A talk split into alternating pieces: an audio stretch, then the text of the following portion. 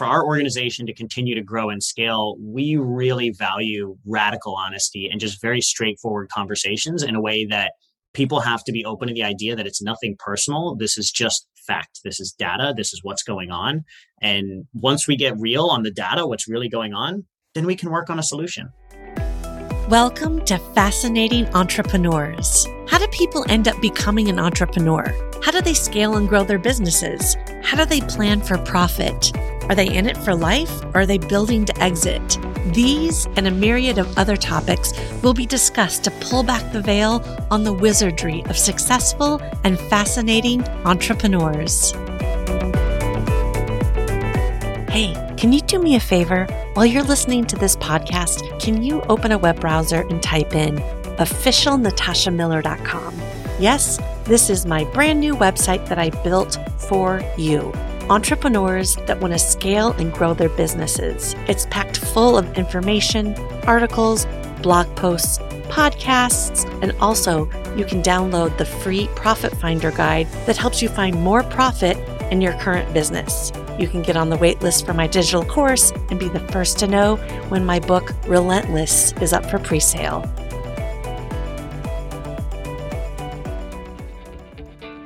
Today, I talked to Xander Fryer, a very successful young entrepreneur making his mark in the coaching industry. We talk about his approach to profit, how he's supporting veterans, and his current business challenges, among other things. Now, let's get right into it. The number one thing that I love the most, I would probably say getting to coach and lead my team. I was in Air Force ROTC in college, and getting to lead other leaders was something I've always been passionate about. That's why I became a coach to begin with. That's why I got into the coaching space. So obviously, first started out like coaching people, then started coaching other coaches, and now I get to coach the leaders within my organization that now go coach other coaches and other leaders. So you know, it's kind of been this like every time I get to up level and coach and lead cool cool people. So that leads me to a next question that I actually is going to ask you later. But how many full time employees do you have? And how do you keep them engaged, happy, and productive? That's a great question. We have 20, 19 or 20 right now. We are bringing on a couple more, so it'll be over the 20 mark. How do we keep them engaged, productive, and happy? Uh, combination of different things. I think the like the first thing that comes to mind for me is my goal as a CEO, as a visionary, as a business owner, is to have my vision encompass the vision of everybody else's. Right. So I want to make sure that I'm creating a culture and a community that is helping everybody within my organization accomplish their dreams, not just career dreams and business dreams, but life dreams. So that's a big and important piece for me. And essentially, the way that I do that is whenever I come up with a role or whenever I come up with that position that we need to fill, the three questions I always ask myself when we're filling that and we're interviewing candidates and things like that, it always starts with that point is you want to find that right person and get them to sit on the right seat on the bus, like uh, Jim Collins would say. Number one, I ask myself if I believe this person can do the job. Then I ask myself if they will do the job. And then I ask myself, do they actually want to do the job? Like is this their dream job? Is this something that they would wholeheartedly put all of their heart and soul into to actually make it happen? And that third one is actually the most important question because i could hire someone that actually can't do the job right now and won't do the job right now but if they really want to i could teach them how to do it. So that's probably one of the most important things for me is really making sure that whatever we do as an organization the people that we find to fill those seats there's a ton of alignment. And when you have that and you have you know there's all the other things that good cadence open communication all of those things. But when you have that stuff you end up with a team that doesn't need to be managed or led because they are self-motivated. I am 100% with you on that. I have that too finally. Do you use anything like eos traction or scaling up as a i'm, I'm a big fan of scaling up I don't know why we've implemented EOS for a little bit, and then for whatever reason, Verne just gets me. So, so scaling up's the direction that we've gone. Verne is awesome. It's been great. I'm going to see him next week. Awesome. So, where are you taking this business and revenue, like long term? Long term, it's so funny because when I first got into the coaching space, it was so hard for me to see long term because coming yeah. out of the corporate world, everybody talks about like, oh, you got to have your 10 and 15 and 30 year visions, and I'm like guys, like, I don't even know what is possible right uh-huh. now. So like, why don't I get my feet under myself a little bit first? So when I first started my business, it was so funny because as a coach, I was like, I just want to make six figures. Right. And then I ended up getting to a six figure mark in about three months. And I was like, okay, maybe I'm setting myself a little bit short. And then we got to like the seven figure mark in about 12 months. And so for me right now, I can concretely see how we'll get to about the 12 million revenue mark within the next two years or so. Seeing beyond that, I still have trouble actually doing because I don't know exactly where it could go. I would personally love to take this business to 50 to 100 million. Doing exactly what we're doing right now, it's probably going to have to change a bit but that's about as far as I can see right now. that now. makes sense to me why you would be attracted to Verne and scaling up ah. versus EOS traction, which is amazing as well. But with your vision and where you're going, it makes more sense. So yeah. the podcast, the shit you don't learn in college, which yeah. I love. You started it, it looks like in March of 2021. Is that right? Not long ago. Yeah. I yeah. think April 1st was when we launched. Yeah. So I want to know the following. I'm going to give you all the questions and then you can just give me all the answers. How are you using it? Is it a funnel to your services to buy your book? Are you yeah. banking on sponsorships? What is it? What's your plan? So, yeah. So right now, the podcast in itself, the podcast and the book are completely nonprofit. So we have our shit you don't learn in college podcast, and we're actually launching the book in two weeks, actually. So really my goal there was to just bring a lot more value to a lot more people. Any revenue that we bring in from the whole shit you don't learn in college brand actually goes back to feeding children in Kenya and an organization here in San Diego called Shelter to Soldier, where basically they take shelter dogs and they train them to be psychiatric service dogs for veterans with PTSD. So they're saving two lives at a time. I'm all for that. That's amazing. just let's yeah. just pause there for a moment. Of course. What an incredible initiative. Yeah. And it's really nice. So we'll make sure that that's in the show notes. Keep Thank going. You. I appreciate that. So just so you're aware, my best friend committed suicide after suffering from PTSD for about 10 and a half years. He committed suicide about four years ago and he was a Marine veteran. And so ever since then, we've been supporting that organization. So every dime that, you know, comes in profit wise from both the podcast and the book goes to that. So really to your question, what are we using shit you don't learn in college for? Uh, it's actually not business at all. It's kind of that like nonprofit of like, you know, I've learned so much in my life over the last five years of becoming an entrepreneur, coaching hundreds of other entrepreneurs to become six figure and seven figure business owners. And I had to find some avenues to get it out to more people that did not have access to this information. I think the lack of availability of good information is what causes some of the biggest discrepancies in our socioeconomic world, right?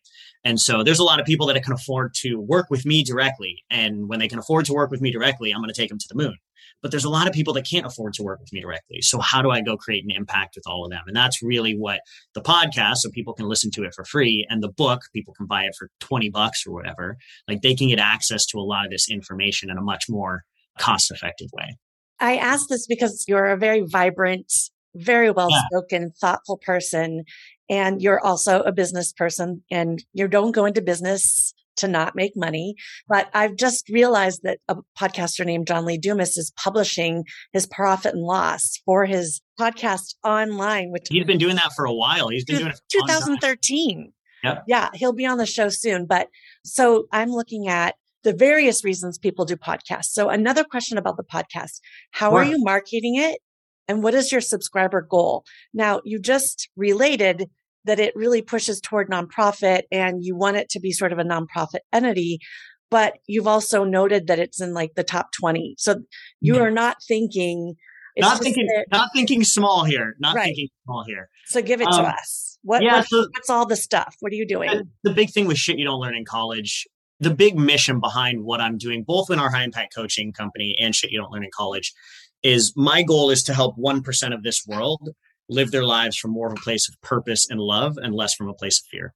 That's it. If I can get to 1% of the world, then I truly believe if I can help 1% of the world live more purposefully and more from a place of growth and love and less from fear, we might actually solve all of this world's problems, right? 1% doesn't sound like a lot until you factor in, you know, 7 billion people in the world and you got to get to 70 million people. So you're asking my goal from a subscriber standpoint. Well, subscribers is one thing, but we want to get to at least 70 million downloads. We want to get to the point where 1% of this world's population has actually been touched by the word, the message that we're putting out there. So, how we're marketing it, how we're growing it, right now we're growing it by word of mouth with all the network and all the influencers that I've connected with over my last five years as an entrepreneur. And then we're starting to put some financial dollars behind it. We're going to start doing some advertising so that the money coming in is going right back into pushing it to more people. Again, the goal there, not to, because I make enough money with high impact coaching. I don't, I don't and what kind of advertising, like on podcast players or yeah podcast players facebook ads one of the things that we're looking at in the near future i don't know if you were aware of this but and i'm still not sure exactly what's going on but facebook getting into the podcast space they have to get their hands into everything yeah well, yeah. so I think personally, I think that that is actually going to be really big for podcasters. I think the podcasting industry itself is relatively small compared to where it will because it just it grows slower but it has steadily grown year after year after year. And it's much harder for a podcaster to become successful because they have to be so consistent for so long. You mentioned JLD, right? He's been doing a daily show for like 11 straight years or something like that, right? Like it's no wonder he's at the place that he's at, is because when you do it that consistently for that long. Yeah, he's hammering it. You're going to be great, right? Yeah. So for me, I personally think that Facebook getting into the industry, while it may shake things up a bit, I think it's going to provide a great opportunity to open up the world of podcasting to a lot more people. There's something like 2 billion Facebook users, right? 2 billion people use Facebook.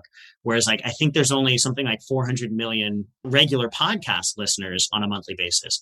Well, now you're opening up podcasts to a market that is five times the size. And on top of that, you know, there's going to be opportunities for people like us that are not like media companies, whole wide media companies to actually start advertising and growing our scale podcasting wise a lot easier. So I think that'll actually be really helpful. Cool. And back to your impact for 1% of the world's population. Yeah.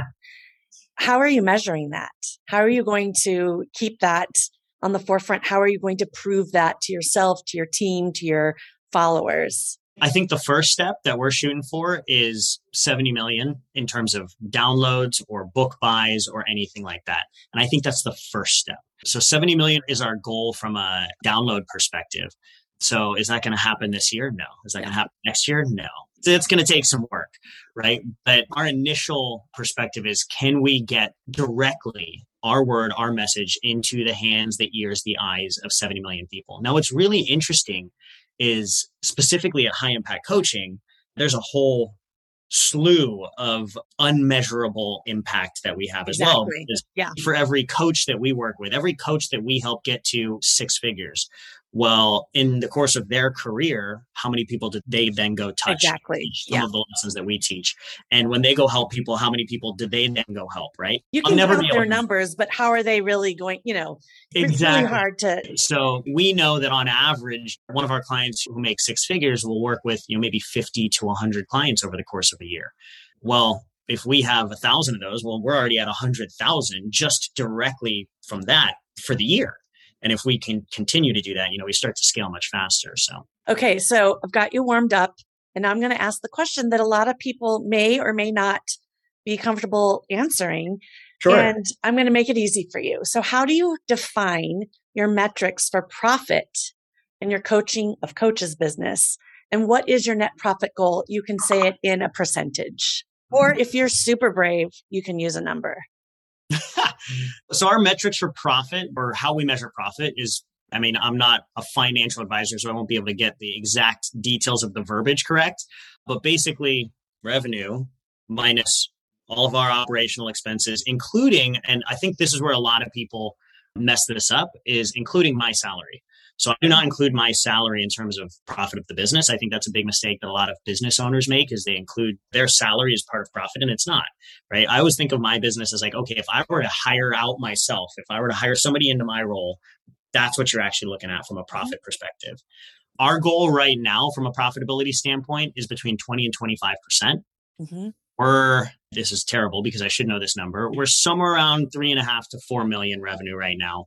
So whatever 20 to 25% of three and a half to four million is. And that somebody could calculate that and let us yes. know. awesome. Thank you for answering the question. Now, if you're doing EOS traction or scaling up, or even if you're not, hopefully you've broken down the goals and there's metrics and KPIs and meeting those goals, of course, is cause for celebration.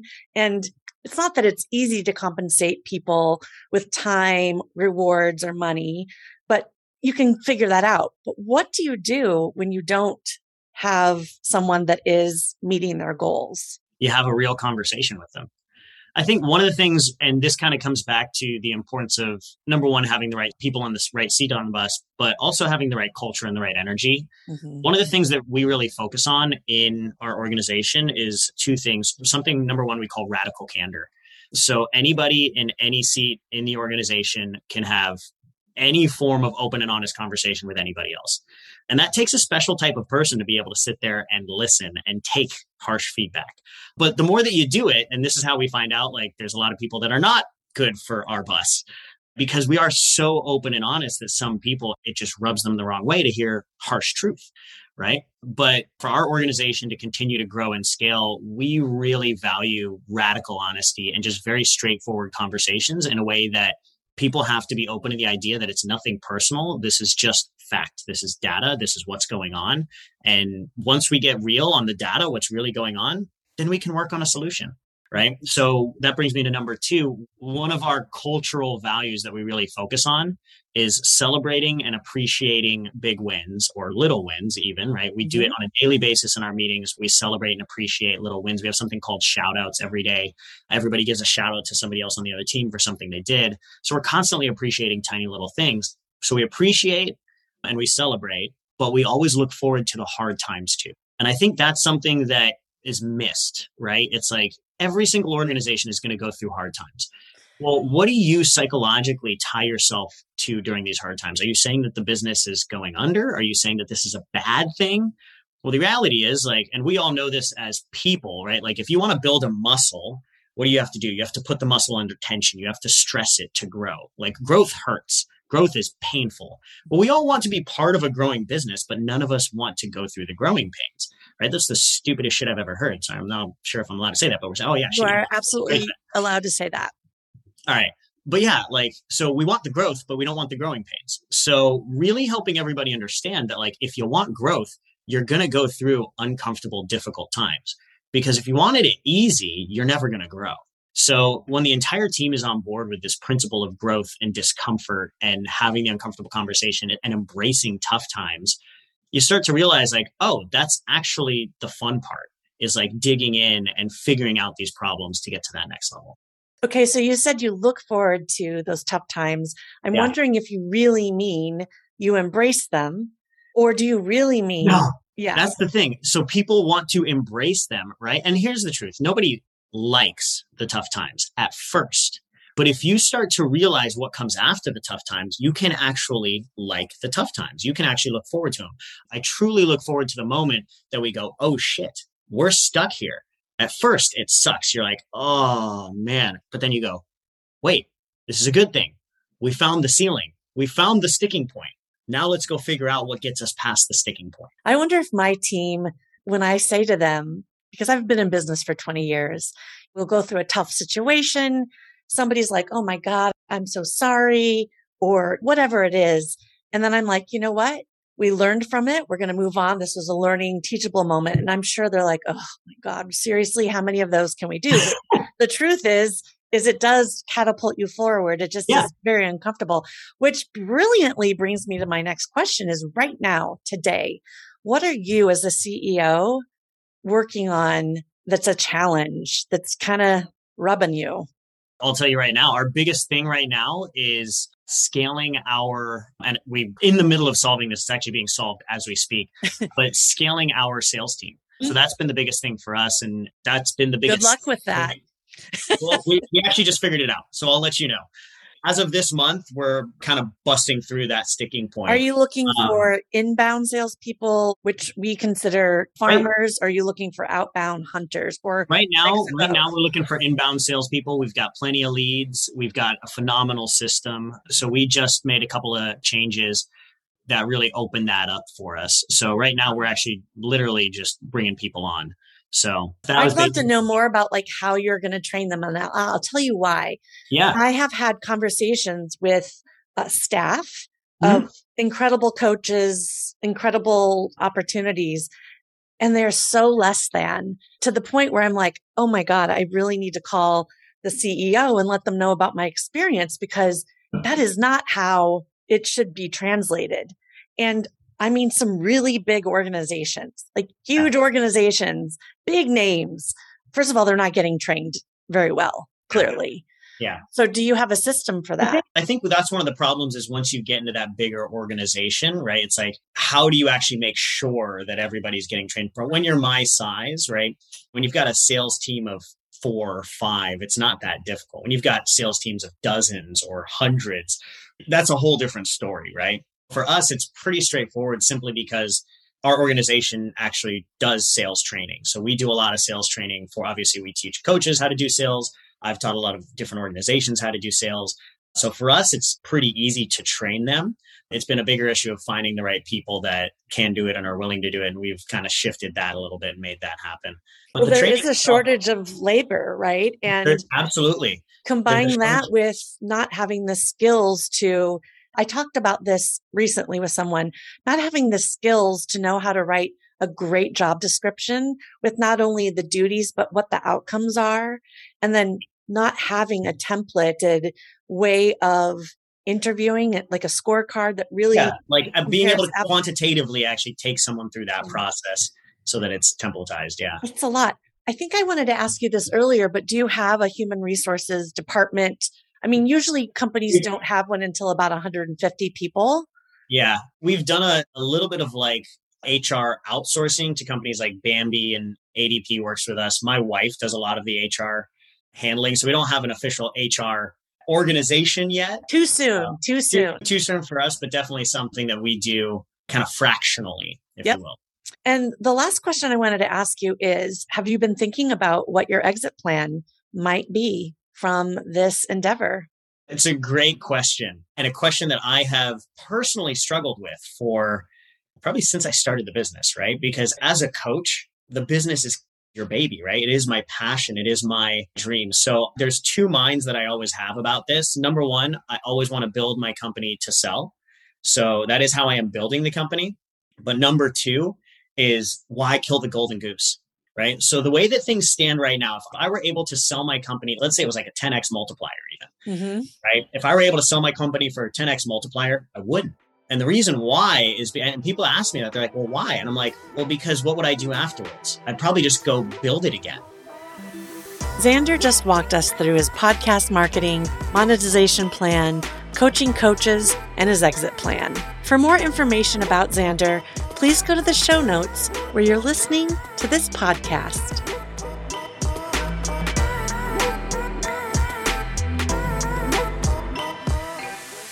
Want to know more about me? Go to my website, officialnatashamiller.com. Thank you so much for listening. I hope you loved the show. If you did, please subscribe. Also, if you haven't done so yet, please leave a review where you're listening to this podcast now. I'm Natasha Miller, and you've been listening to Fascinating Entrepreneurs.